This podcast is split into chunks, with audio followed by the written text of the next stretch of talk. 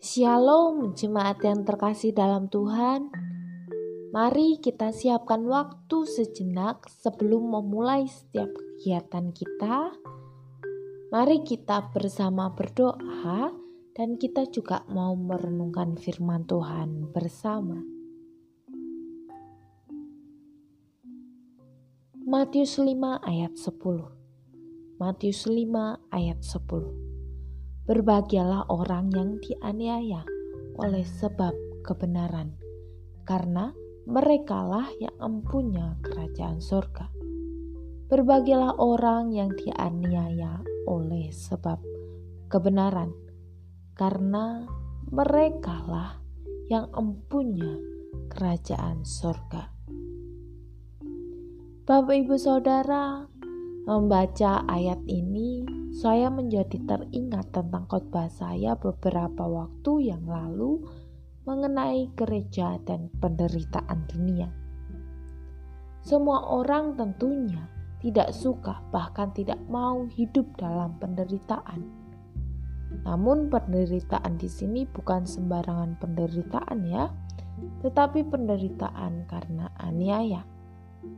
Dan satu hal yang unik di sini yang kita lihat bahwa kita dianiaya bukan karena sebuah kesalahan atau pelanggaran kita. Kalau dianiaya karena kesalahan atau pelanggaran kita itu wajar ya dan itu merupakan konsekuensi yang harus kita terima. Bisa dikatakan itu sebuah hukuman bagi kita atas perbuatan yang tidak benar yang kita lakukan. Namun sangat jelas sekali dikatakan di ayat ini bahwa kita dianiaya oleh karena kebenaran. Orang yang melakukan perbuatan baik yang sesuai dengan firman Tuhan akan dicela, dimusuhi dan dianiaya oleh karena menentang dan merugikan orang yang hidup tidak benar. Ingatkah kita bahwa Yesus semasa hidupnya pun juga banyak yang menentang dia karena ia tidak melakukan sesuai dengan adat istiadat, kebiasaan, tidak sesuai dengan hukum Taurat. Yesus dikira malahan menghilangkan hukum Taurat, padahal Yesus datang itu untuk menggenapinya.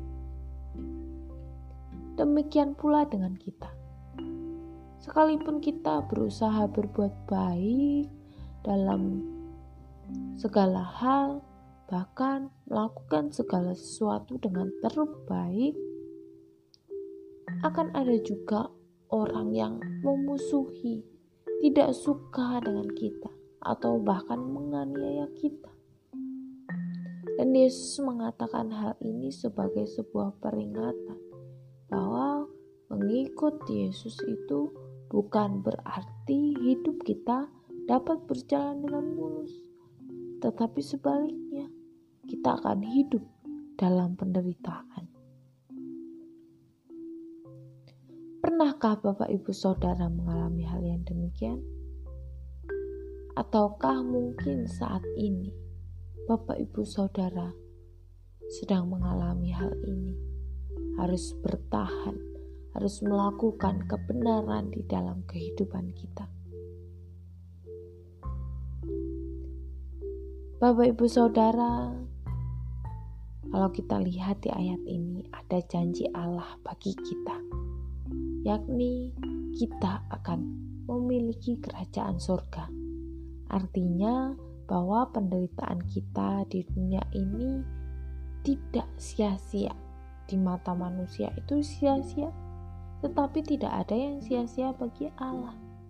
Dan Ia telah sediakan segala sesuatu bagi kehidupan kita di masa yang mendatang. Bapak, ibu, saudara, jika kita saat ini menderita karena kebenaran, tetaplah kuat dan teruslah bertahan, sebab Roh Kudus pasti akan menolong kita dan Allah pun akan menepati janji-janjinya di dalam hidup kita. Amin. Tuhan Yesus memberkati. Shalom. thank you